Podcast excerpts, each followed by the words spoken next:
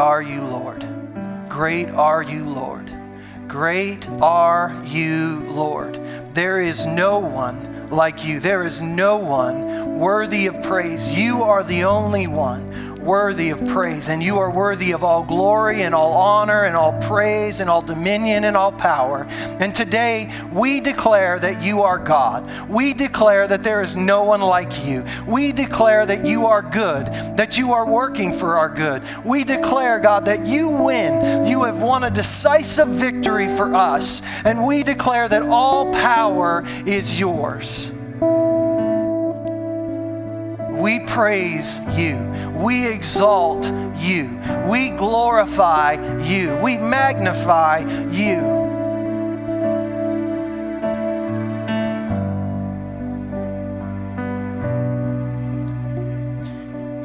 You know, as we were singing that last song, I thought of the, the, the triumphal entry when Jesus went into Jerusalem and everyone was shouting and praising God for, for all that Messiah, the one that takes away the sin of the world. And they were rejoicing in it. And the, the Pharisees rebuked, wanted Jesus to rebuke them for the things that they were saying. And, you know, sometimes we're hard on that crowd and we're like, well, you know, they shouted praise him on, on the Tuesday, but they shouted crucify him on Friday. But at least they said something on Tuesday when he passed by. At least they recognized that he was the Messiah. And I want to challenge you today that when you are facing adversity, you need to start opening your mouth and declaring that God is good. You need to open your mouth and start declaring that all victory is yours, that you overwhelmingly conquer. That's not emotionalism and that's not, you know, sensationalism and you're not ignoring the reality of life. You're just declaring a greater reality over your life. And that's faith. If you only worship God when you feel like it, that's emotionalism. But when you worship and you declare His goodness when you don't feel like it, that's not emotionalism, that's faith. And so, God, do we declare today that you are good and that you are exalted over all things. We look around, God, and we watch the news, and it's depressing. It looks like that all things are in chaos, but they're not in chaos because you stand firm and your word stands firm. And God, at the end of all that we see, you will still be standing firm. When our, our flesh is destroyed, we will see you. And God, we will cling to that hope. We will not shrink back, but we will be like those who press on, who persevere, who stand firm in our faith, who walk in agreement with your word, who do not excuse sin in our own lives. But God, we take authority over all of it by the power of the blood of Jesus Christ, and we walk according to that truth today in every way. So, God, let it be done in our lives, both now and forevermore, in agreement with your word. We pray it in Jesus' name. Amen and amen. You can be seated this morning. We're going to go ahead. Thank you, worship team, for, for leading us today. We're going to go ahead and dismiss our, our children for Children's Church. If they want to meet their teachers out in the, the foyer area, and if you are staying in the room with us because you want to hear the word, go to Hebrews chapter 11. Hebrews chapter 11.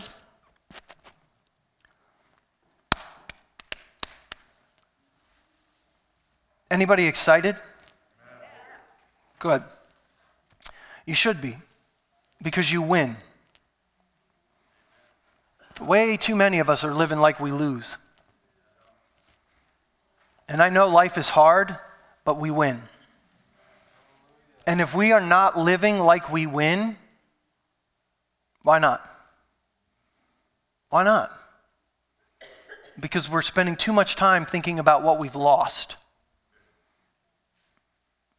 Set your mind on things above. We're in a series in the book of Hebrews, and I won't take time to do a lot this morning. Um, but if you want more of it, go to our, our website, our podcast, and you can catch up to where we've been because this is part 19 uh, in the book of Hebrews, and we're on Hebrews chapter 11. And the, the writer of Hebrews has been trying to encourage people who are facing a lot of hardships and are wanting to turn back from following Jesus. And we agreed last week that they at least are facing as many hardships as you and I have, okay? Because some of them are being cut in half. Some of them are being fed to lions. Some of them are having everything they own stolen from them. So I know we complain about taxes, but 15% is a lot less than everything. Amen? So they're at least having it as bad as we are. And if he's encouraging them, don't turn back, then he would be encouraging us to also not turn back. And in the, the book of uh, Hebrews chapter 10, where we were last week, we pulled out four things that we need to remember because if we do not remember these things, we will be tempted to turn back. And the first one was remember there are better things waiting that last forever. And to remember there are better things waiting than last forever means to loose your, your grip on the things of this world. That means relationships, that means positions. If you don't get that promotion, let it go. There are better things coming. You lose a loved one, I, I, know it's a difficult thing, but you have to understand there are better things coming. If people walk away from you in life, they betray you, you've got to understand there are better things coming. When Jesus said you have to hate everything in this life compared to knowing me, He has to be enough. He has to be enough. And if we forget that, we will be tempted to turn back when we lose something, when we lose money, when we lose a possession, when we lose a friend, when we lose a loved one, when we lose a position, whatever it is. We've got to loosen our grip on the things of this world. We have to remember our reward. Remember that even if people don't see what we're doing, they don't recognize our gifting, they don't praise us for what we've done, it doesn't matter because our reward lies with the one who sees everything. And here's the thing we can can fool people. Someone just this last week was walking through a hardship and they said to me, I hope you never have to face what I'm facing right now, but if you do, I know you'll be able to make it because you're a man of God. And you know what I said to them? I said, Hang out with me for a week. And you'll see that I'm just like you. And I'm tempted to quit just like you. And if I sit and wallow in that, I'm going to walk away. But if I remember my reward is not from what people say, it's in Him. I don't care if I don't have to live by if my wife doesn't praise me, if my kids don't praise me, if the deacons don't praise me, if you don't praise me. You don't have to say good word, Pastor, because you might say good word to me, and the Holy Spirit might say you shouldn't have said that. So it doesn't matter what we say, it matters what He says. And so we've got to remember our reward is in Him. We got to remember who we are. And to remind us, I'm wearing this shirt. And this S doesn't stand for Superman, it stands for Son of God. Because that's who I am. I'm not me anymore. I'm hidden in Christ. God doesn't see me, He sees Christ. And when I fail, I repent of it so that he continues to see Christ and not me. And he's put his spirit in me. And so I can come up to God's level of living. Do you understand when God says, My ways are higher than yours and my thoughts are higher than yours? When He says, Be holy as I am holy, I just shared this with our track team this last week. When God says, Be holy as I am holy, that word holy literally means to be a cut above. And when you think of like a cut of meat, or you think of a cut of a gem, or you think of a cut of cloth, there are some cuts that are lower and they're cheaper. And then there are other cuts that are more expensive because they're a better cut. God is the highest cut there is. And He says, You come up to my standard. So you can say, You know, I love some people, but God says, Love your enemies because that's my cut. You treat them like you treat me, like I treated my enemies. And when I had enemies, I died for them. And so he says, You can't stay down here, you come up to my level. Don't think like you think, think like I think. And that's why we read this book. This is why we study it and we meditate on it, because this is how he thinks. And if how I'm thinking is not the same as this, I need to memorize it, study it, read it until this and this are the same. Well, that was better than that, but you can just say good work preaching later. Remember the last one, what pleases him. Remember that God is not pleased with good performances. Okay? That doesn't mean God doesn't want us to do well. He does. But He's pleased with faith. And faith is just the trust that God exists and that He rewards those who diligently seek Him. So when I fail, and I recognize I've failed through the work of the Spirit and I repent of it, God is pleased with me just the same as, if I had never failed to begin with. We think the one that finishes the race without falling down is the one that pleases God. That's not the case. God is pleased with the one who gets back up and keeps going because they trust him. They put faith in Him. And so we're going to remember these things. It would be good for you to write these things down and remember them. And I'm going to continue to refer to them over the next couple weeks as we go through Hebrews chapter 11. There are 31 verses that I'm hoping to cover today as we the, the message I've entitled it Faith Revealed. And hopefully we'll get through 31, but here's the goal. If we don't get through 31, I'm just going to stop wherever we are and I'll just start there next week. Because next week I hope to finish the chapter, but I can just pick up where we left off. Because there are two things that are contained in Hebrews chapter 11. The first thing is this definition of what faith is. Okay, and so we're going to talk about that. And then we're going to go to the testimony of how people have lived out faith. Okay, because the description of faith are examples for us. Remember, the men and women in Hebrews chapter 11 are not superheroes, they're people just like you and I. They're empowered with the same power you and I have. And so, whatever they did is possible for you and I. And so we're going to hopefully learn from their example, but let's start with the definition of faith. And so Hebrews chapter 11 opens with these words Faith shows the reality, faith revealed. It shows the reality of what we hope for, it is the evidence of things we cannot see. Now, hope for us is like, sure, I sure hope it doesn't rain tomorrow okay? Or maybe you hope it does rain tomorrow if you're a farmer. And so we ho- we're like, I hope, cross my fingers, cross everything, you know, do whatever I can. I mean, I hope the Penguins win this series. And every time they pay- play, I wear the same shirt because I hope they win. And that's my hope, that's my faith revealed. But hope biblically is not like that. Hope is certain. Okay, when God says something, it's for sure. It's not like I hope this happens. It's it's a done deal. So faith is the reality of what we hope for. It's the evidence of things we cannot see. Through their faith, the people in the days of old earned a good reputation. By faith, we understand that the entire universe was formed at God's command, that what we now see did not come from anything that can be seen. And it is impossible, this is verse 6 now, to please God without faith. It's impossible to please God without faith. Anyone who wants to come to Him must believe that God exists and that He rewards those who sincerely seek Him. Now, let me remind you that we are to be reading every day Hebrews 10 19 through 12 13. Okay, 10 19 through 12 13. So, some of what I'm going to say today might go through quickly, but if you will read every day these passages of Scripture, then they will work into our hearts and lives. Just the fact that you showed up today or you're listening online today and you're, you're seeing or hearing a little bit, it's going to help you some. But if you are diligent to seek God, He will reward you for it. In other words, it will have a benefit for you, it will be profitable for you.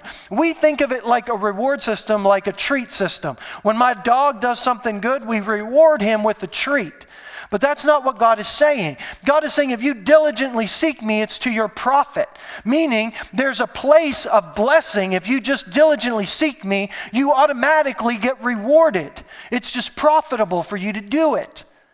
Okay, so it's not like he's going, he's like good boy and patting you on the head or good girl and patting you on the head.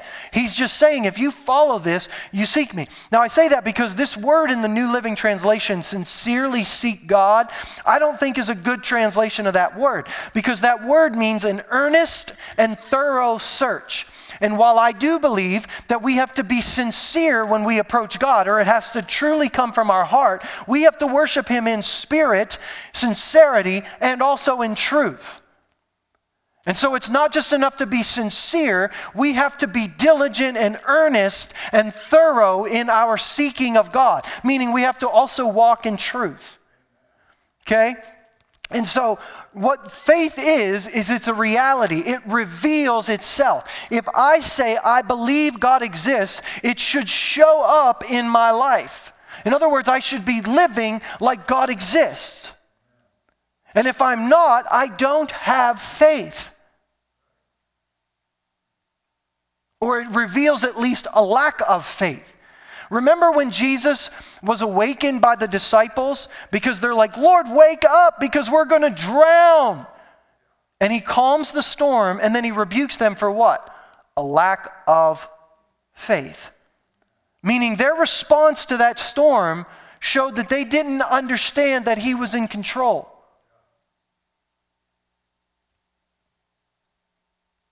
And I know when we say, well, the Lord rebukes us, okay, you, when we respond to a storm in our life out of character, it reveals a lack of faith. We don't trust God's in control. We trust that that person who caused that storm in our life, okay, they have more power than God, is what we're saying. Now, when God rebukes us, that's not, we're going to learn this in Hebrews 12, but let me just tell you now so you don't get discouraged. That's a sign that you're a true child of God. I mean, if you're walking through life right now and you're not getting rebuked at all, I'd question whether you're a child of God. Because God will, He'll discipline us. He'll rebuke us for things that we're thinking that we shouldn't be thinking or saying that we shouldn't be saying. And so if we're not being rebuked, that's a problem. And if you are being rebuked, don't be discouraged by that. Be encouraged by that because God's getting you up to a higher cut. Does that make sense? So faith is reality. In Luke chapter 16, Jesus tells a story about a rich man. And the rich man dies and goes to hell, and this poor man goes to heaven. And he's try, this rich man's trying to tell God, tell Abraham in this story, send someone back to my family and tell them the truth so that they they don't come to this place. And Jesus says, if they don't listen to Moses and the prophets, they won't be persuaded even if someone rises from the dead. See, we think, God, I'll believe you're the healer if I see a miracle. No, you won't. In other words, it won't be a lasting thing. If you can't believe He's the healer before the miracle, the miracle won't change you because it doesn't produce faith. Faith comes from hearing the Word of God. And so, if there's no faith in my heart from the Word of God, there will not be faith from my natural senses. If I can see it, I'll believe it. No, you won't. Because if you don't believe it first, you will never see it. I mean, it may give you a boost of energy for a little bit, but it won't last. And this is why faith has to be produced in our life.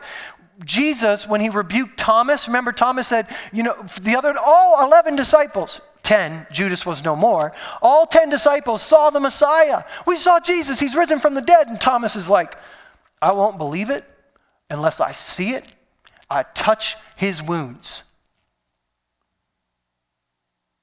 And Jesus says to him, Thomas, go ahead, touch. Now, Thomas didn't need to touch, the rebuke was enough. and Thomas, he loved Thomas, and he rebuked him. And look what he says You believe because you've seen me, but blessed are those who believe without seeing. Without seeing. Why are they blessed? Because it's the path of blessing. You can't please God without faith. If we don't believe first, we're not going to see. Romans chapter 8, verse 24. We were given this hope when we were saved. If we already have something, we don't need to hope for it. But if we look forward to something we don't yet have, we must wait patiently and confidently.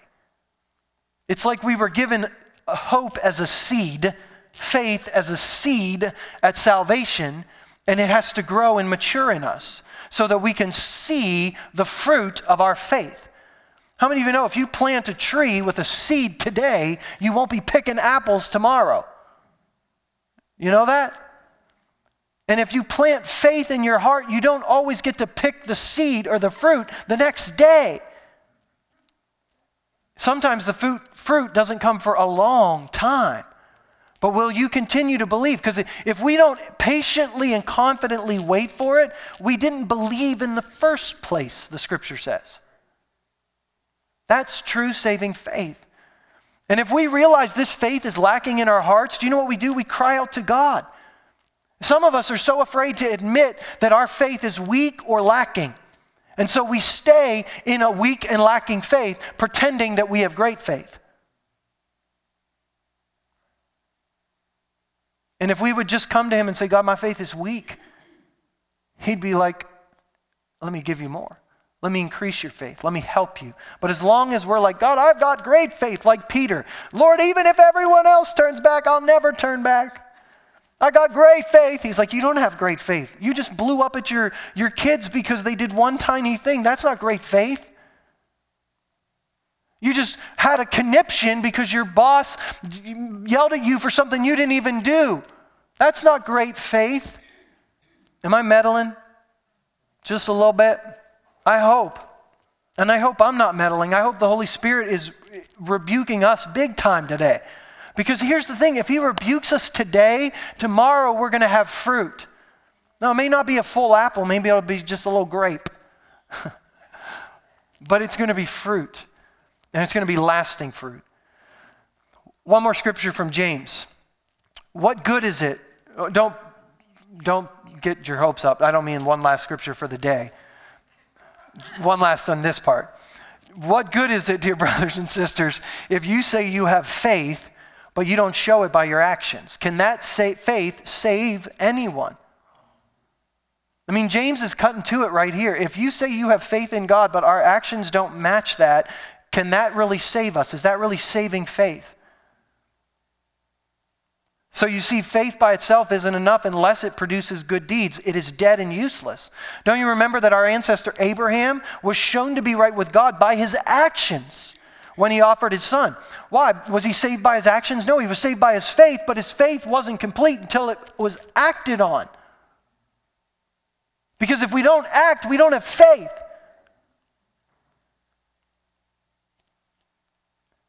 You see, his faith and his actions worked together, and his actions made his faith complete. That's the Bible.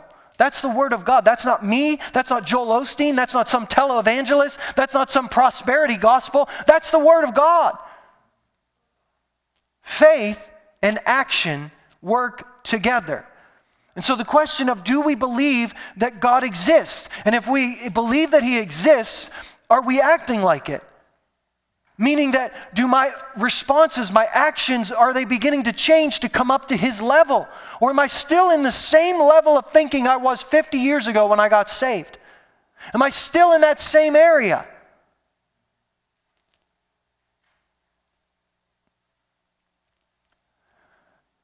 Do we believe that he rewards those, or it's profitable to diligently seek him?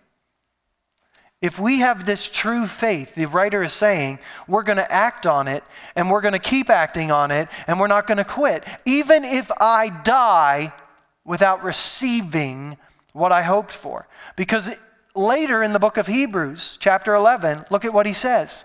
All, all, all these people died still believing what God had promised them still expecting. The day they died, they expected to be the day. Yet they did not receive what was promised.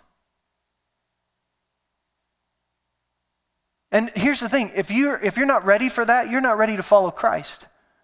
If you're not ready to die believing that He is good, that He is who He said He is, and no matter what, you're just not going to turn back, Jesus said, Count the cost. If you're not willing to lay everything down for me, you're really not worthy to be my disciple. Because here's the thing He laid everything down for us. And if we're not willing to do the same, and here's, He's going to help us do it. But if we're not willing to cooperate, we're not really even worthy to be His disciple. that's what the writer of Hebrews is saying. It's, a, it's kind of a rebuke to them because these people are ready to turn back because they're, they're tired. They haven't seen the results of their faith. He says all of these people died and they didn't see the results of their faith, but they agreed they were foreigners and nomads here on the earth. What did they agree? They remembered there's something better coming, there's a reward coming. I know who I am in Him. They remembered these things. Obviously, people who say these things are looking forward to a country they can call their own. If they had longed for the country they came from, they could have gone back. But they were looking for a better place, a heavenly homeland. And that is why God is not ashamed to be called their God, for he has prepared a city for them. See, every day that we keep clinging to faith, and every day there's a delay, and every day that we have to just fight every emotion within us to stand on the truth of God's word and not how I feel, it produces in us character. We've already talked about James 1 and 2, where James chapter 1, 2, and 3, where it says, Consider it joy when you face all these trials because they produce character in you. Look at what Paul says in Romans chapter 5. We can rejoice when we run into problems and trials, for we know that they help us develop endurance. Every time you face a problem, no matter how small or how big, it helps you develop endurance. And endurance develops strength of character. And that's more important to God than houses and cars and money and healings and big ministries. Your character. Too many people have houses, monies, cars, big ministries, and no character. And then they end up bringing disdain on the people of God and the church of God. Our character strengthens our confident hope of salvation. The more you cling to it, the more it gets strengthened. And this hope will not, not, not, not, not circle and underline it in your Bible, lead to disappointment. For we know how dearly God loves us because He's given us His Holy Spirit to fill, it, fill our hearts. And these men and women, they didn't even get what they wanted. They didn't even get what they were promised. Some of them got some of it, some of them didn't get any of it. And we're going to talk through them and how that applies to us. But the scriptures that we opened with says they got a good reputation because of their faith. Can I tell you their good reputation wasn't with people? Their good reputation was in heaven. In fact, Hebrews 11 later tells us the world was not even worthy of these people. That means they, they weren't recognized for their greatness. The greatest people in the kingdom of heaven aren't even noticed on earth. They're not even noticed. We think there's going to be great reward for these people we notice. But I promise you, the scriptures teach us that it's the ones we're not noticing that heaven looks at and notices. That one that just refuses to quit. And maybe they don't look like the super saint that we think someone else is. Maybe they're too raw, or maybe they're too up and downy, but their faith just will, will not relent. And heaven shines on them. And one day it'll be revealed.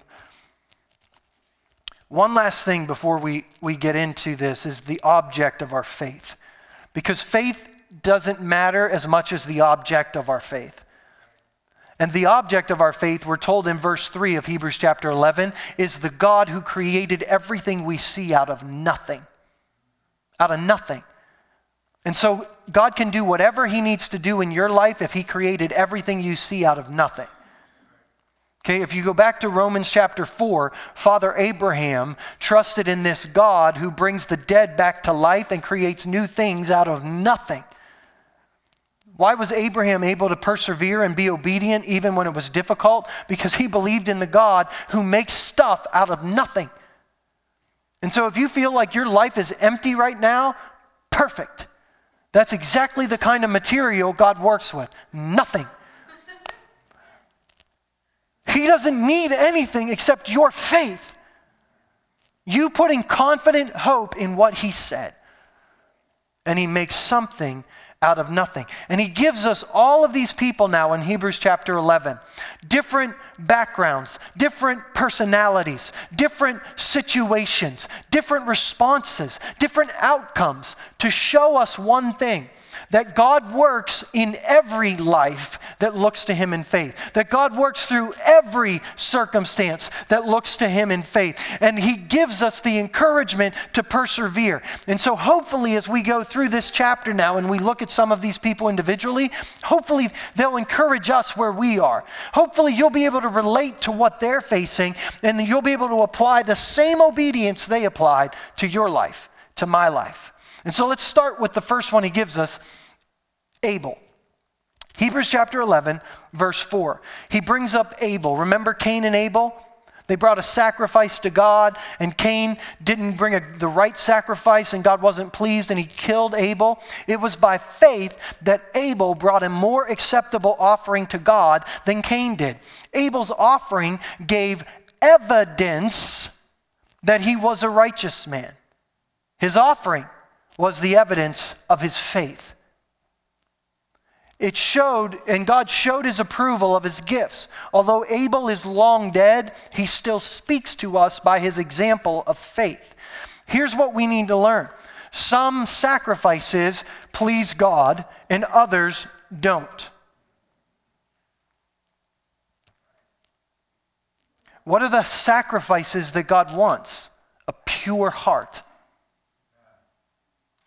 He's not pleased with all of our great feats for his kingdom if our hearts are impure. And some people say, well, Cain brought a, a, fruit of the ground, and Abel brought uh, a blood sacrifice, and that, that's what God wanted. And, and we don't know why the sacrifice wasn't. But here's what we know Cain did not bring a sacrifice that pleased God. It wasn't his best. It wasn't, in some way, it wasn't acceptable. It doesn't say that they brought a sin offering to God, it just says they brought an offering. And here's the thing Cain brought an offering. He was very sincere. He wanted to bring something to God. He went to church. He brought an offering to the front. He lifted his hands in worship. I mean, he did something, but his sacrifice didn't show his faith. Or maybe it did show his faith, and God rebuked him for it. And you know what Cain did? Cain got offended. Cain got offended. He got offended at God, he got offended at his brother, and he killed him. And some of us sit in a church pew week after week after week after week, and we're still holding stuff against someone else. Little petty things. But I'm not talking about those of you that are admitting it and working through it diligently, and, and you are. I'm talking about those of us that are just ignoring it, blaming them. Well, that person, it's all that person. No, it's me. It's me. Sincerity is not enough. We have to diligently and earnestly seek after him. Now, here's the, here's the other thing that we can learn from this God still speaks through Abel's death. And so, the worst thing that we think that can happen to us in this life is to die, to be killed. But if someone kills you, God speaks through that death. If someone hurts you or wounds you, trust Him that can speak through that. Okay? No one has power over you except Him. Do you understand that? Your boss at work doesn't have power over you. Your neighbor doesn't have power over you. Your spouse doesn't have power over you. I mean, they only have the power that you relinquish to them. But if you put your, hand, your life completely in the hands of the Almighty, He is the only one that holds power over you. Now, you may not like some of the things that He allows or does, but you wrestle that out with Him. And if you do, you'll be better for it. So then he gives us the next one, verse 5. It was by faith that Enoch was taken up to heaven without dying. He disappeared because God took him. For before he was taken up, he was known as a person who pleased God. And then he goes on to say, without faith, it's impossible to please God. So Enoch had faith. In Genesis, it tells us that Enoch walked in such close fellowship with God that God just took him. He didn't die, he took him. I mean, can you imagine what kind of life you and I would have to live? I mean, do we want that type of close relationship with God that God gives us the desire of our heart just to be with Him? Think of that for a second. I mean, the psalm that says God gives us the desires of our hearts. For so many of us, the desire of our heart is a, is a spouse, the desire of our heart is children, the desire of our heart is money, the desires of our heart is a position. The, what, are, what are the desires of our heart? And God still wants to give good gifts to his children. But what if the desire of our heart was just him? Just him. I mean, it's possible to live that kind of life because Enoch did. And Enoch did before the Holy Spirit was even given. That's the kind of life that he's calling us to, where we want him more than anything else. Verse 7 By faith, Noah built a large boat to save his family from the flood. He obeyed God it would have been foolish for Noah, for God to come and say, Hey, Noah, I'm going to destroy the earth with a flood, and I need you to build this boat. And him say, Oh, thank you, Lord. I, I mean, I'm coming to the altar today, and I'm praising you for that. And then to keep going back out and never start building the boat. Did he have faith? Well, he, he came to church every Sunday. He must have had faith, but he never built the boat. He never picked up a hammer. He never gathered wood. Would he have faith? And yet we come and uh, we think that just coming here is an act of faith. And in a way, it is. But if we're not daily putting his words into practice, what kind of faith is it? Or if we're only putting it into practice when everything's good or when people treat us right, what kind of faith is it? See, Noah, for 120 years, from the time God promised the flood till the time it actually started raining, 120 years. Now, we don't think he took all that time to build the boat. The animals had to come, other things had to be done. But imagine he was the only righteous person on the earth. I know sometimes we feel like we're the only one, even Elijah was like, I'm the only one, and God's like, You're not the only one. Remember? But Noah literally was. And he built a boat in the desert, hundreds of miles from the shore, and it had never rained on the earth yet. Idiot. I mean, what do you think people said to him day after day after day after day? And Noah just kept preaching righteousness to them. How did he preach it? With his words or with his actions? Maybe both. Thank you, whoever's paying attention. He built a boat to save his family. Then we come to Father Abraham. By faith, Abraham obeyed God when God called him to leave home and go to another land that God would give him as his inheritance. See, I mean, we all want an inheritance, amen? I mean, God, give us your inheritance, but how many of us are willing to go with no direction, no real plan, leave everything behind, lay everything down? You know, the, what the name it, claim it, you know, prosperity gospel doesn't teach us is the way to an inheritance in God is to let go of everything. Because if we just name it, claim it, so we can amass wealth for ourselves, to spend it on ourselves, it will destroy us. How difficult it is for the rich to go into the kingdom of heaven. But how can God bless those with great wealth who lay everything down? Because they can be trusted with it. It's not going to vex their soul. In fact, they're going to use it to build his kingdom. That's the truth of Scripture that gets twisted in a selfish manner to take for ourselves. I mean, Abraham became a very wealthy man. He did become the father of a great nation. He got a great reputation. I mean, all of that is true. But the pathway to get there was to leave everything behind and trust God to provide. How many of us are willing to do that? I mean, we look at people that do things like that and we're like, what are you doing? That's so foolish to empty out your savings account. I mean, the Bible says you should be, you should, oh, what, what, are you doing? Why are you selling all your stuff? Why are you trying to, to loose yourself from the things of this world? Why are you trying, why are you going on the mission field? That's not safe. Why are you taking your children there? That's not safe. Oh yeah, leave your children here to grow up in a cesspool of America. That's safe. Better for them to die on the mission field giving everything for God than to sit in our homes and fill their minds with our junk and yet be safe here in America. I mean, we try to protect their physical lives, but we don't protect their soul. And Abraham left it all. And even more than that, he tells us later on that Abraham offered Isaac as a sacrifice. He was willing to put his son on the altar. I mean, God promised you're going to have a son. And then says, I want you to offer him to me as a sacrifice. What kind of God is this?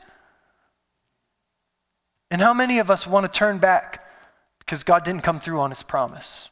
Or he gave it and then he took it away? Did we have faith to begin with? Did our faith get weak because we didn't endure that trial? We've got to strengthen our faith.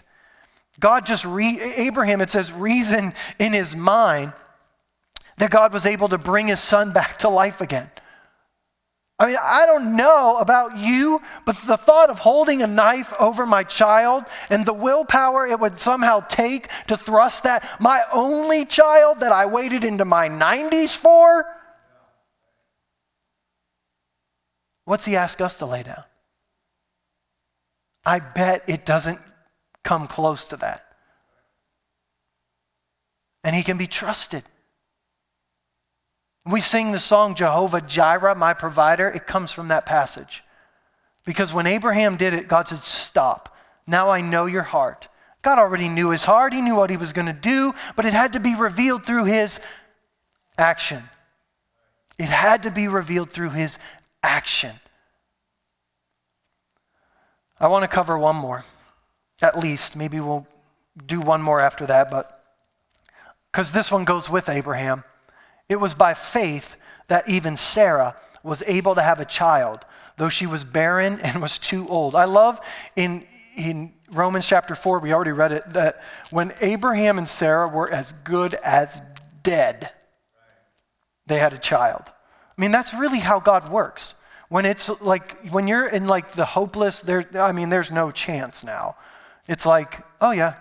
With God, there's always a chance. Why? Because He brings the dead back to life and he creates something out of nothing.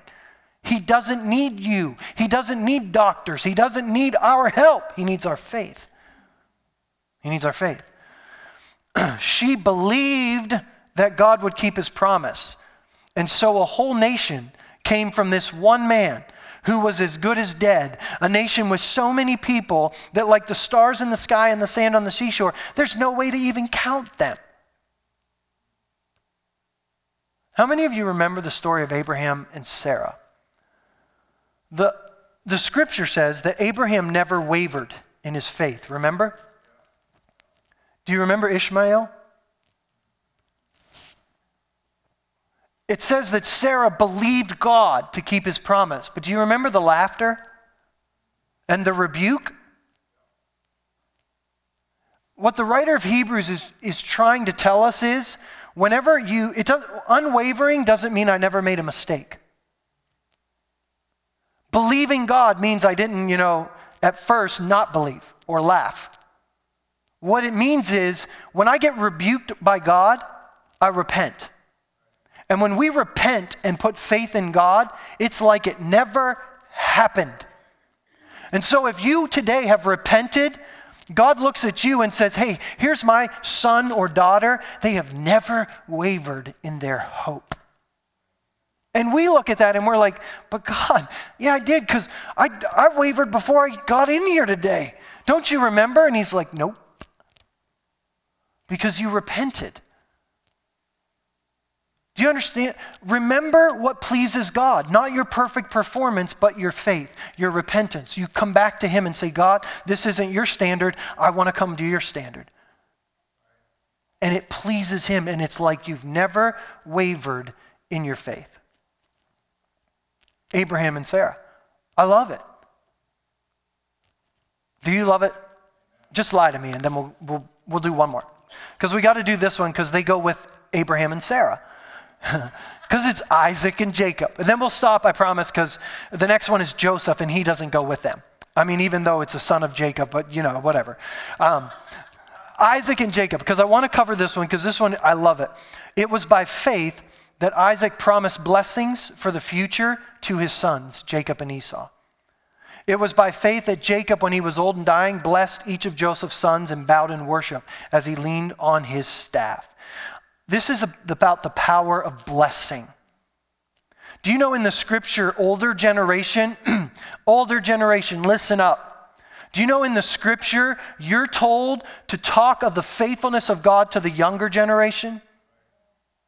Not in a sense of, you know, my generation was better than yours or, you know, this world is hopeless. You're to inspire them and speak blessing over them so that they desire to serve God. That's our call. As parents, we're to speak blessing over our children for their future. But here's the thing the blessing isn't just what we see with our eyes, it's what we see with our spirit.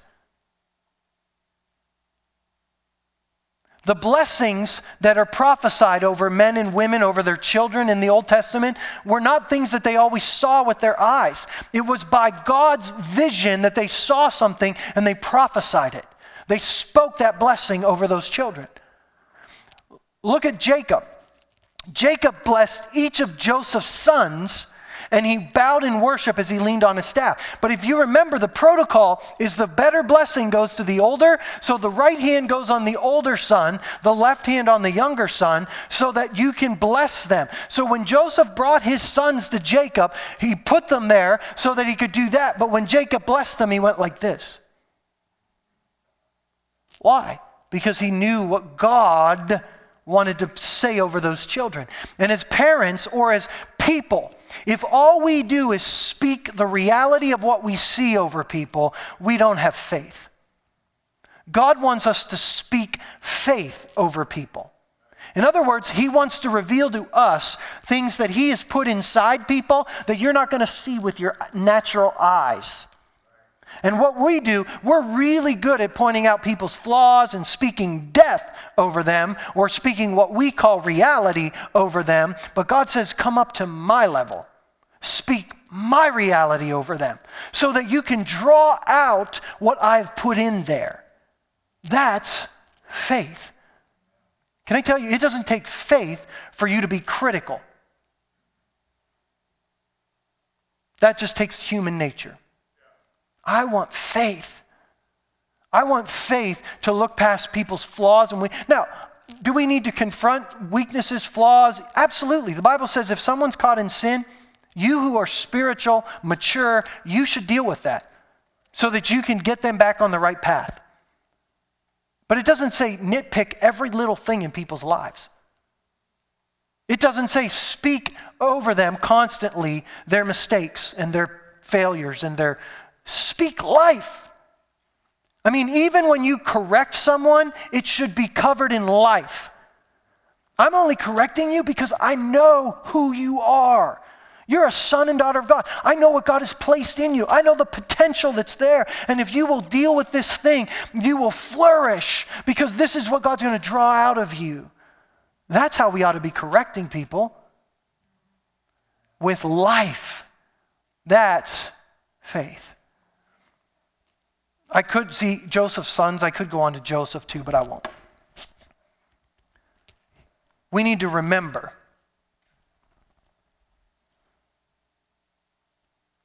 we need to remember there are better things that last forever. See, these people we've talked about, they probably show us a, at least one of them, some situation in our life that we're dealing with right now. And if I'm not putting into practice what they put into practice, something is wrong with my faith. Doesn't mean I'm going to hell. It just means my faith is either weak or my faith isn't there. Or maybe I, I, I, had some idea of you know serving god to get from him instead of serving him for who he is. And i just need to make that statement today to god and say god my faith is weak. Increase my faith. Increase my faith. How many who needs to pray today? Don't raise your hand who needs to pray today increase my faith this is who is if our actions aren't doing what those people did we need to pray, Lord, increase my faith. Increase my faith. Because I need to act like you exist, and I need to act like it's profitable to diligently seek you. I need to act like if I bless my enemies, that's profitable. I need to act like if I give what you've asked me to give, that's profitable. I can't live by my standard, I live by yours. So I want to invite you to stand with me. And this is how we're going to close today. In a moment, I'm going to pray a prayer and I'm going to pray a blessing over all of you. And I know some of you need to leave, and I know we're a little past the noon hour, and I apologize for that. And some of you need to go. But our prayer team is going to come in just a moment when I'm praying, and we're going to be here in the front. I'm going to be with them, and we want to pray for you. And so, if you're here today and you just say, I need someone to pray an agreement with me to increase my faith, you don't have to tell us what it is. You can just come and say, Would you pray for me today for God to increase my faith? If you want to tell us the area, we'll hear it. We'll we'll pray for you. We're not going to offer you counsel and advice unless when we're praying for you, the Holy Spirit gives us something to share. But we just want to pray with you. And so we'll try to get through the line as quickly as we can if any of you want to be prayed for. And so we want to give that as an opportunity. And so um, while I close in prayer, I'm going to ask the prayer team to join me here in the front, and then we're going to pray for you. And so, Father, I thank you today for your word that you've given to us. And I thank you that you love us enough God, that you're willing to even correct us when we need it. So I thank you today for bringing correction to our hearts, for revealing areas of our lives where our faith is weak. Just as you corrected your disciples in their response to that storm, God, you've shown us through Hebrews 11, you've shown us through these men and women, through their responses. God, the type of character that you have, the type of thinking that you have. And we need to come up to that level. So, Father, today we repent of any way that we're living below your level, any way that we're thinking below your level. Holy Spirit, increase our faith to think like you do, to respond like you do, to act like you do, to speak like you do, to bless and not curse. Seal these words in our hearts today. Now, Father, I pray over this body that you would bless them and keep them, that you would cause your face to shine on them, that you'd be gracious to them, and that you would give them peace. I pray it in Jesus' name. Amen. Amen.